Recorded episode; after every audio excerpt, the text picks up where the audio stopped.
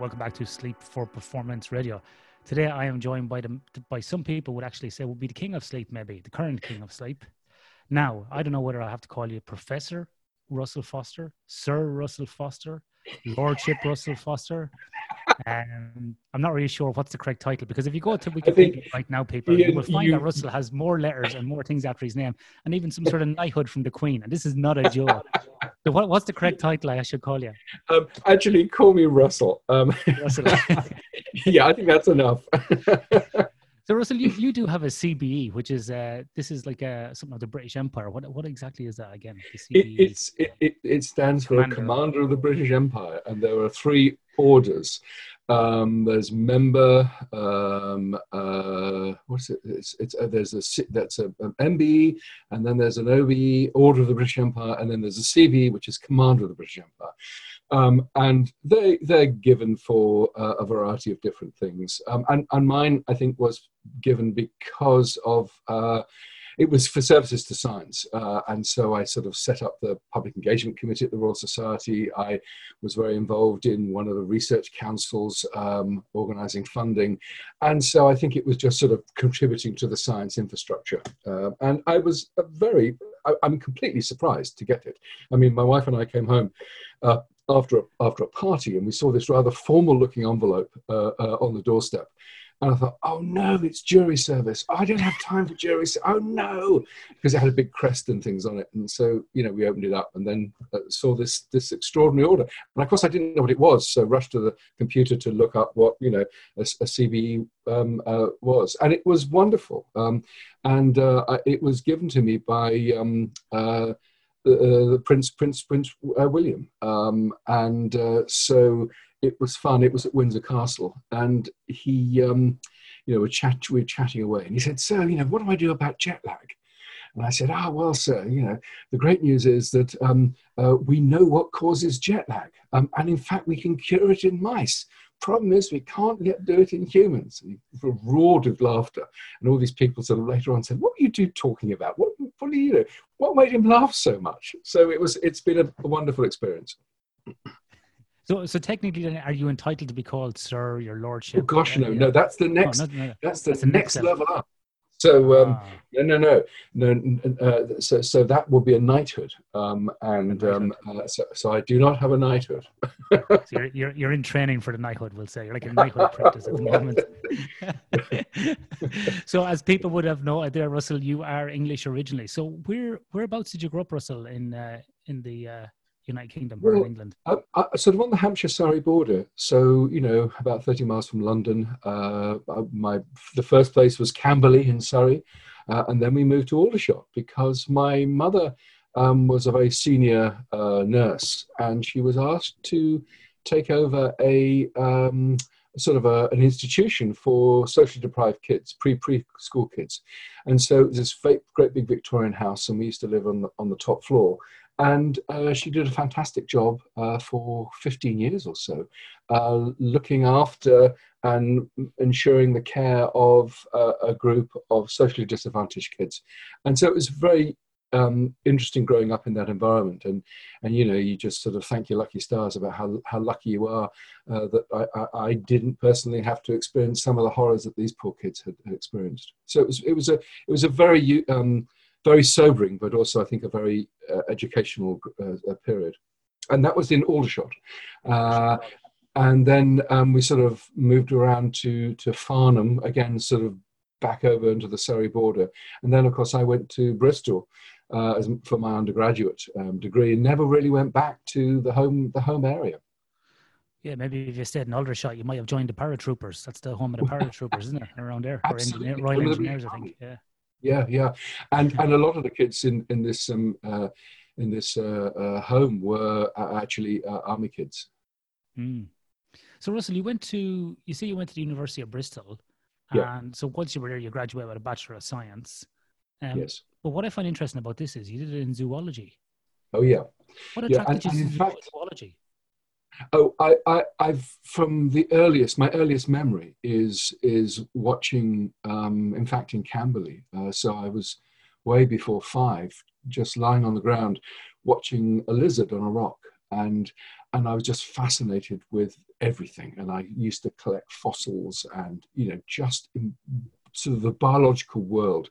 I was absolutely obsessed by and drew it and and um, you know when I was a bit older photographed it. And it just was it's one of those overwhelming interests and and and just loved it. Um, and and really didn't think of anything other than doing zoology or, or biology at, at, university and, and sort of committing myself to that subject in some way or another. I, I, didn't know quite how, but it was the sort of direction I wanted to go in. Um, so, and I, and I loved it. I, I, I went to University of Bristol and it was like throwing back the curtains and letting the light in. For the first time, I met lots of people who had a passion for biology and, you know, were keen to stay up half the night talking and arguing. And it was just liberating. It was one of those fantastically formative times. And I, you know, had loved music before going to university, but then had the chance to go to the Bristol Hippodrome and listened to some extraordinary con- concerts um, and got into opera and Wagner and you know um, as I say just a brilliant brilliant time. Mm. And so what, what do you think you you would have uh, done if you didn't go to university and study science? What what else maybe been in the mix? Were you thinking about maybe another career or something something different or was this kind of you were just going to go and do science and particularly zoology I, I think I, I yeah I think that was dominated. I mean, I've always been very interested in history, and, and where I'm sitting now in, in in the study at home, I mean, half the books half the books are are history books, and I and I love history, but I don't think I would have been a good historian. Um, uh, my sort of my written skills probably would not have been up to it. Um, I just I just I just love it. I suspect I probably would have gone into I don't know, maybe the police or or or something like that. I mean, uh, yeah, I think it, I, I, didn't really give it much of a, a second thought. And and um, somebody was asking me actually the other other day, what what's the secret to your success?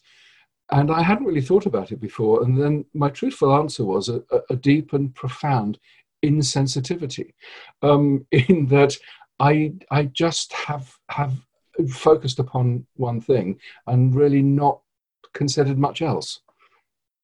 Mm, that's that's interesting. So the, the, I just want to come back there to a point, Russell, because this is some people I've been talking to recently. We've come across the history thing, and mm. mainly with people doing PhDs at the moment, and mainly people who are out of Ireland and England. So I'm wondering, is the history thing something that's related as a precursor or a secondary interest? Because I'm the same. I have a I'm a big fan of history, and I actually think if I didn't um, study science as a as a PhD, I probably would have liked to do history and still would like to do history. Actually, to be yeah. honest. Yeah. So I don't know. Is this a kind of a cultural thing coming from Western Europe, particularly like Ireland, England? We've got in Ireland and UK, we've got so much similarity in terms of culture. Is it just part of our culture, or is it is there some relationship with history and being a scientist? Do you think? Well, I think there may be that sort of science history connection because, after all, as scientists, we want to understand the world in which we live.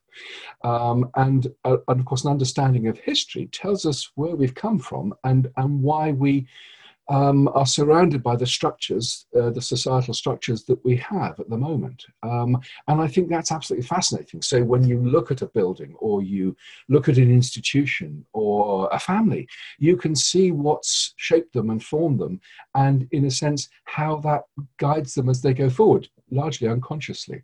Um, and I really, I think that's really incredibly exciting. I, my, my kids, of course, haven't haven't got the same or didn't have the same sort of interest in history and they would sort of wind me up and say now dad what was that? Was that the first world war or the second world war? Um, but now it's fascinating. They're in their early 30s the eldest is, is, is, is 30 and they're now beginning to wonder about history. And, and in fact uh, you know a christmas present to our eldest was a history book. So so that she actually got some sense of, of of the environment in which she was living. So i do think there is that sort of connection between science and history yeah, I'm currently reading a book. It's on my bedside table, along a few side a few other ones. One there that you um you made a com- uh, you made a comment there about Wagner, um, who obviously was a friend of Nietzsche at one stage. So got Nietzsche on the side on the side uh, the side table. Um, young, I'm going down a psychology, uh, philosophy rabbit hole at the moment, Stoic philosophy, and some psychology around Nietzsche, Jung, and Freud. But um, also, I have this book about the Royal Society and the history of the Royal Society, which was, I think, edited by um, Bill Bryson. And it's yeah, a very yeah, interesting, well, in, interesting kind of history of the kind of, you know, the evolution of of science and into the Royal Society, which is something you're part of, Russell. And I see pictures of the yes. Royal Society on on the internet. And we see these things, and it looks like this grand society and these beautiful buildings. What's it actually like being part of the Royal Society and publishing within the Royal Society? Well, um, as you know, other than a, a, sort of a Nobel Prize, the, the, the, the, Fellowship of the Royal Society is sort of the, the, the greatest honor that a British scientist can get. And I didn't, in my wildest dreams, um, think that I would ever be a fellow. And in fact, I heard unofficially that I was I'd been elected while I was in Western Australia, and it was one of those utterly joyous moments. Um, and uh, uh, then you sort of uh, and the induction is extraordinary because it's it's quite formal, um, and you know your your your, your innermost family come along, and you have to give a talk. Uh, and then on the second day, you have to sign your name in this this book, where are the signatures of all the fellows of the Royal Society. So there is Darwin and Newton and these extraordinary individuals, and it and it is an utterly humbling um, experience. Um, and what I think I found really exciting is that it's not a fossilized organization at all. It's actually behind the scenes doing a huge amount of good uh, in terms of underpinning the science infrastructure of not only the UK, but of course the Commonwealth as well. And um, I've been very privileged. I sort of was able to set up the Public Engagement Committee. Uh, was the first chair and, you know, drafted some of the, the statutes of, of, of that. Um, and it, it, and that was again hugely exciting because I think what what science organisations had done is talk to the general public, and and what we wanted to do was expand that whole concept in that that you know it's like a triangle of interaction. Sure, one conveys information to the non-scientific community to allow more informed decisions about life. But what we haven't done is actually consult. We've never actually asked, what are you interested in? What are the misconceptions? What do you want to know?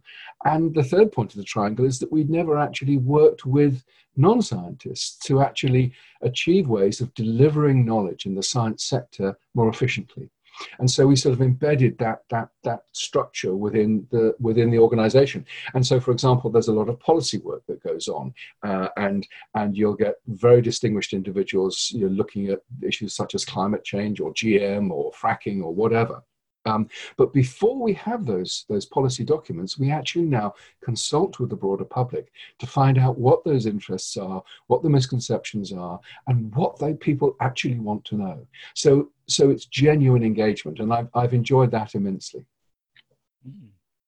That's um, that's interesting because I would have I would have actually thought it was the opposite. Like you said, I would have thought it would have been this kind of nearly akin to the Freemasons, maybe. I don't know. Not that I know what the Freemasons are like, but I would have thought it would have been this old kind of hierarchical, stick in the mud kind of, you know, yeah. pump and ceremony type organization. So it's great to hear that. It's actually it's actually not that. It's really interesting. And you know, the FRS, you know, is, is stands for either Fellow of the Royal Society or former research scientist. and, um, and, and, what's what's what's emerged is that they've ele- they've they've elected a lot of younger people. I mean, I was 40, 48 uh, when I was elected. Um, so really at the sort of peak of my, my powers, as it were, as a research scientist. Um, and so had lots of energy to throw into the organization. And I've sort of gone on to sit on, on council and various other uh, committees. Uh, and they uh, genuinely un- underpin um, the science and science communication across across the UK and, and to some extent the Commonwealth as well. Yeah, that's that's that's that's great to hear. It's great. To, I, am a big fan of science communication. Obviously, but this podcast, we try to, to you know, make sleep and performance related related information nice and kind of fun and lighthearted for people to listen to. So, um, so yeah, so it's uh, it's great to hear. So, Russell, your your work, um, that really kind of got you to CBE and got you into the Royal Society is mainly focused around something called the SCN or the suprachiasmatic nucleus. Can you tell us a little bit about what that SCN is and what the function of it is and some of the work that you've done around this that you've been noted for around the rods and cones? Yeah, I mean, so what we have is uh, an internal representation of a day, a biological clock ticking away within the brain um, that is essentially anticipating predictable events within the within within the 24-hour day. So the arrival of dawn, the arrival of dusk, and and this internal clock anticipates and then prepares in advance the body for these changed environments. So in anticipation of waking up blood pressure in, increases, um, metabolic rate increases in anticipation of increased activity. So as soon as the changed conditions occur, you can get out there and exploit the new environment appropriately. And at the other end of the day, of course, you get a winding down. And, and, and of course, the, the clock is, is a, an essential element in the timing of, of, of the sleep-wake cycle. And I was interested in timing mechanisms really from before my my my, my PhD, um, and got into circadian rhythms and timing mechanisms for my my PhD, um, which was to try and understand how birds detect day length. Um, and they then use that information to regulate their reproductive system. And so I was sort of got into timing earlier, but particularly how light is setting internal time. And so if we go back to the suprachiasmatic nuclei, it's great, it's this clock, but it doesn't run exactly at 24 hours. In humans, it's a little bit longer than 24 hours. And so what it requires is a daily resetting, a sort of a nudge every day, a bit like, you know, an old-fashioned grandfather clock which ticks away, but it can run a little bit faster. So you have to just adjust it a little bit every day. And that adjustment to the master clock, the SCN, is done by light. And what interested me really early on was how the heck is light used to regulate the clock? And the assumption had been, well, it's, it's the rods and cones, the visual cells of the eye. And um, that didn't make sense to me because, in fact, as an undergraduate, I, I had I had been taught by a brilliant individual called John Lythgoe, and he and he taught the sort of the concept that sensory systems are fine tuned to the demands of the task that they have to undertake. And of course, what the visual system does is grab light and, and, and then forget it's seen it in a fraction of a second to build an image of the world. But what the clock needs to set it to the external world is to measure overall amounts of light at dawn and dusk. And I couldn't quite see how the visual system could also function as a brightness detector, integrating light over very long periods of time. And so um, we started working on mice with hereditary retinal disorders, mice in which the visual cells had broken down, not completely, but had largely broken down. And these were animal models used to understand human eye disease. And what turned out to be truly extraordinary was that despite being visually blind, these animals could regulate their clock, their circadian rhythms, perfectly normal to the light dark cycle. And that began to sort of really um, trigger the idea that perhaps there's more than the rods and cones in the eye. And we got a lot of data uh, suggesting that visual blindness had no effect upon circadian light detection at all. And I remember going to, to, to, one vision meeting in the States and saying, so these data are consistent with, with, the, with, the, with the proposition that there's another light sensor within the eye. And somebody at the back of the room stood up, looked at me, and I thought they were asking a question. So I sort of paused, and they just looked at me and said, bullshit, and then walked out. I mean, the idea, you know, and, and of course I was kind of a young scientist, and so so so the part of the objection was, how dare you? We've been studying the eye for 150 years. Are you seriously telling us that we've missed an entire light sensing system? You know, just just grow up. And anyway, um, those sorts of criticisms stung, and, and in the end, we were able to um, show that indeed there is another light sensor within the eye. And it's based upon the cells that form the optic nerve. So there are ganglion cells which gather light information from, from, the, from the retina and then project on into the brain. And what's turned out to be extraordinary is about one out of every hundred of those ganglion cells is directly light sensitive. And it's that, uh, those sorts of photoreceptors that are detecting the dawn dusk cycle to regulate internal time. And um, yeah, it was a huge, uh, a huge revolution. And, and it, you know, we've realized that the eye is not just the organ of space, but by its regulation of the clock, it's also the organ of time. And, um, uh, and of course, that's had big implications in the clinical world. Uh, and has really sort of, I suppose, been the basis of a lot of the research I have done and I'm still doing at the present time. Yeah, it's interesting. So, Russell, when that happened and this this uh, scientist stood up at the back of the room and basically cried bullshit, did you get a bit nervous and think, "There goes the end of my scientific career"? Like, how did you oh, yeah. how did you go? How did you go through that process? Because this happens yeah. to a lot of young scientists. Um. People kind of you know shoot them down or shout them down, even in some conferences. How how did you deal with that? And how did you kind of you know have this this great career because you uh, might want to send him a link to your Wikipedia page now and say bullshit. Check this out. like, so how did how did you go through that and get over it? Really, I think it's all about the data. You just have to you know have really good data. Yeah. um, and and and also respond to the criticism. So you know the, the, argument was hang on you know your models your mouse models just aren't that good because there are a few functional rods and cones left in the retina and that's all you need to, to regulate internal time. So then we had to genetically engineer a mouse where there were no rods and cones at all um, and the data held up. So so it was it was you know over a 15 almost 20 years of, of research um, to, to, to, to finally nail this. And and it was quite amusing because uh, the people, what the meeting that I, um, where, where the person stood up and, and, said bullshit, a few years later they gave me one of their their honors of the Cogan Award, um, and I was really. Uh, yeah, yeah, um, and w- this wonderful person, um, Joe Besharse, who I think had been instrumental in recommending me for this award, said said Russell, you spent the last 10 years, as it was then, trying to convince this lot um, that uh, uh, there's another receptor within the eye, and, and, you've, and you've nailed it, you've done it. But just be aware that you'll spend the next 10 years being told, well, we knew that all along anyway.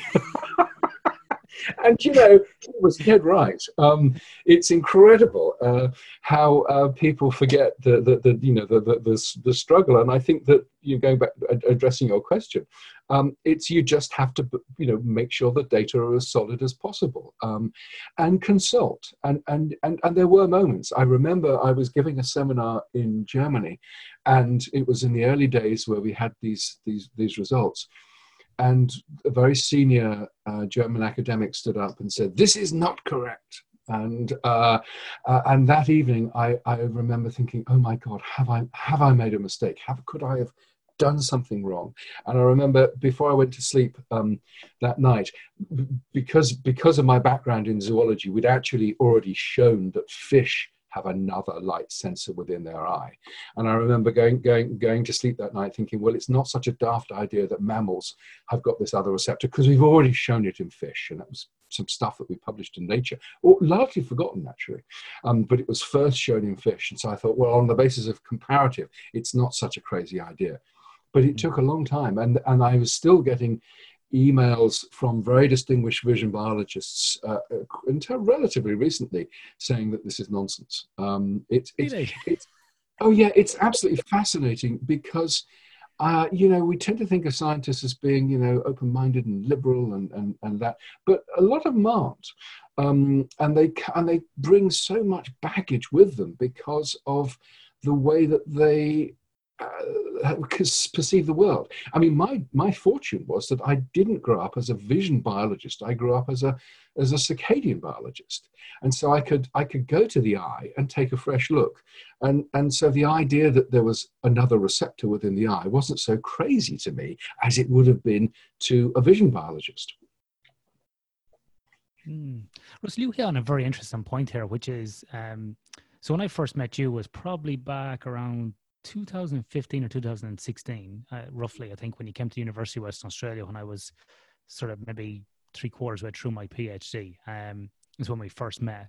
When you came there from to to visit uh, to to visit the Centre for Sleep Science at University of Western Australia, but I've obviously yeah. been familiar with your work and I've have seen your TED talk and had heard you on podcasts and you know things like the Infinite Monkey Cage and seen you on BBC stuff. So I, I knew of your work. But what struck me about you when I first met you and um, sit back now and take the applause here, Russell, was that you were quite you were quite positive and quite upbeat. Um, and you're quite enthusiastic and, and questioning. And you were like a kind of a 16 year old kid to me when I presented some data because you were very kind of, you could see the glint in your eye about you were very interested in.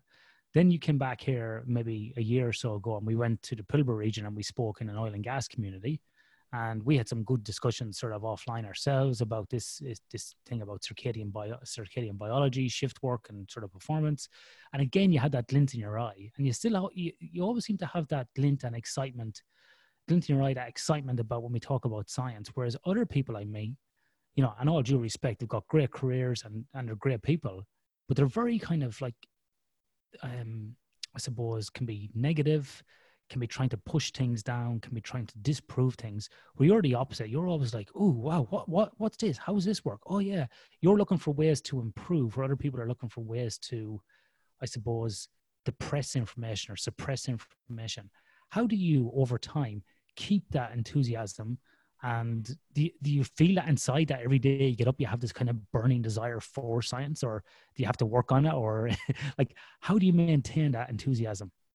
It it is intriguing, um, and I, sometimes it can drive my wife completely crazy because I'm enthusiastic about many things, um, and and and uh, you know it is a bit like living, I, I guess, at some some level uh, with with a kid, um, and I think that that that wonderful childhood enthusiasm of, of, of, looking afresh at the world every day um, is really vital if you if you're curious um, and you really want to understand things. So i'm i've been very fortunate in that sense. And it's also shaped the way of my career because you know you're you're sort of offered to do various things like you know maybe run a charity or a research council or do this sort of stuff. But it's it's really the science that that gets me out of bed in the morning. And and actually now because i'm approaching my 61st birthday the great joy for me is working with young enthusiastic scientists. I have some amazing colleagues. So you know we've been we've been working on a paper for for for quite some time now. And we essentially spent yesterday finishing it off virtually and it was such a buzz. Uh, and, and so I feel hmm. deeply honored to be working with bright young minds who also have that enthusiasm and share it. And, and, it's, and it's that, I, I guess, love of science, which has remained, thank goodness, and has stopped me wanting to do the other sorts of obvious things you might do towards the, the last gasp of your career. Um, I want to remain a scientist. Yeah, so uh, as you just alluded to, Russell, as you kind of get more senior and as you progress in your career, the tendency then is to probably do less science and start doing more administrative stuff and move into these more um, probably, I don't know, higher level administrative type roles. Do you now still get your hands kind of dirty, so to speak, in the lab with with um, with um, actual experiments, or do you just work with those PhDs, postdoctoral, or other people within the lab, or do you still like to put on your white coat and poke and prod some things with your glasses on?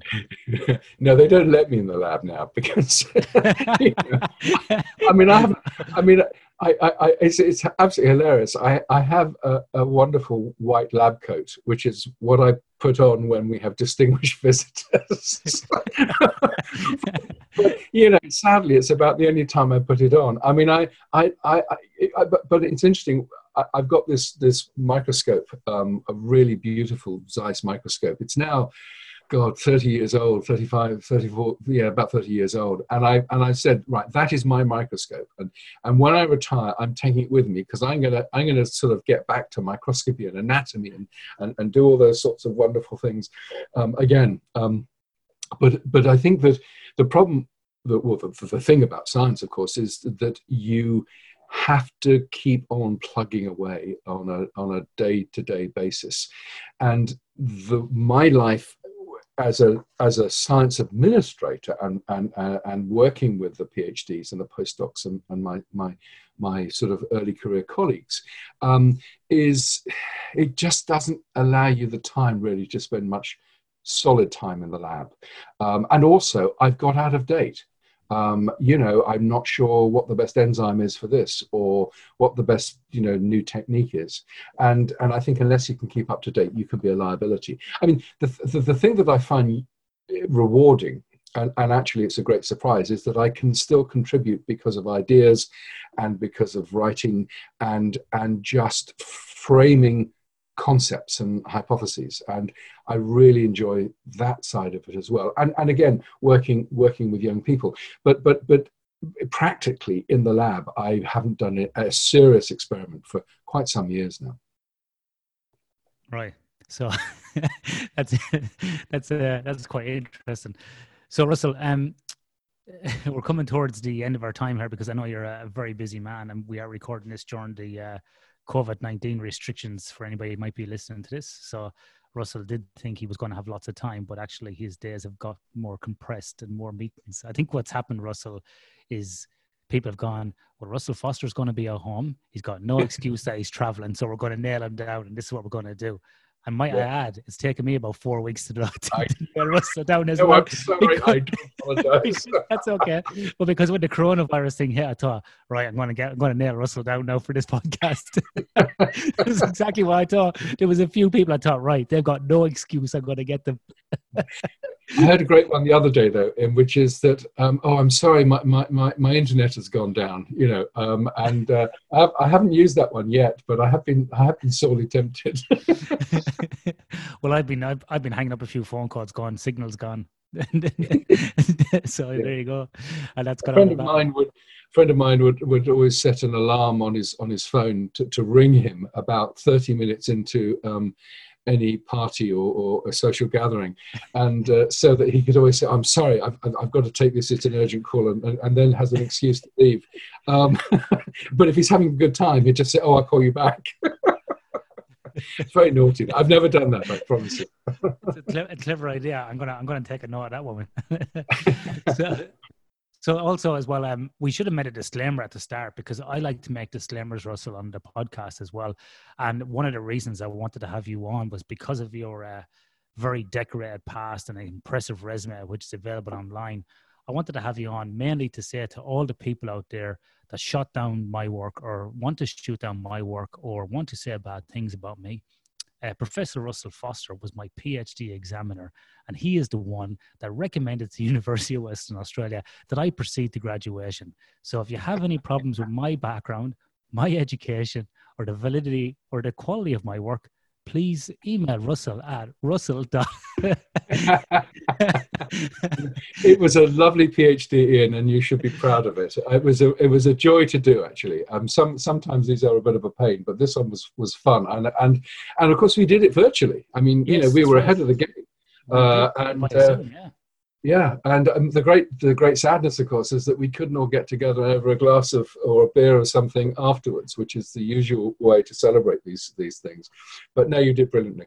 no, it was it was it was great, and it's uh, it's been the catalyst onto much more research now. So since we last met, Russell, I've uh, have I've been appointed as another adjunct position at Edith Cowan University here in Perth, in Western Australia, as a brilliant. adjunct associate professor, working with two PhD students there, one on um, looking at a fiber fix um, diet and the effect on sleep in uh, patients with uh, IBS.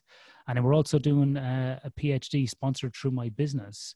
Uh, or co-sponsored, if you want to call it, our industry funded sponsorship through Melius Consulting, where we are looking at the effects of uh, the effects of rostering and, and poor sleep on fatigue management in mining industry. So we've just finished mm. the data collection for a randomized controlled trial there. So we have a PhD student who was awarded that scholarship. Um, so yeah, it's kind of led well, I think all these other pieces of work. Yeah, I think it's really important. I mean, what as you know, um, I've also, you know, with my colleagues, got a spin out. Um, and so, based upon our understanding of how light interacts with the master clock, the SCN, you know, can we develop drugs that will fool the clock that it's seen light and therefore stabilize sleep wake timing? And that's important if you are profoundly blind, if you have no eyes, for example, or in conditions, um, you know, schizophrenia or bipolar, where the sleep wake cycle has been completely disrupted. And so, uh, you know, like you, I, I, love to translate now some of the fundamental science into um, application. And, uh, and, and that's been a really exciting um, a recent development. I never thought I would uh, have a spin out or, or really be working in the, in, in, with pharma in the commercial sector. But this is a great way in which you can combine resources and actually deliver change and, yeah, and yeah. benefit for the broader public. And I think that's that's such a fantastic opportunity. Yeah, no, I totally agree. Russell, thank you very much for your time today. I know you're extremely busy, so I really do appreciate you uh, coming on the podcast today. Ian, it's been, uh, as always, a, delight to talk to you. Thank you very much for having me on the program.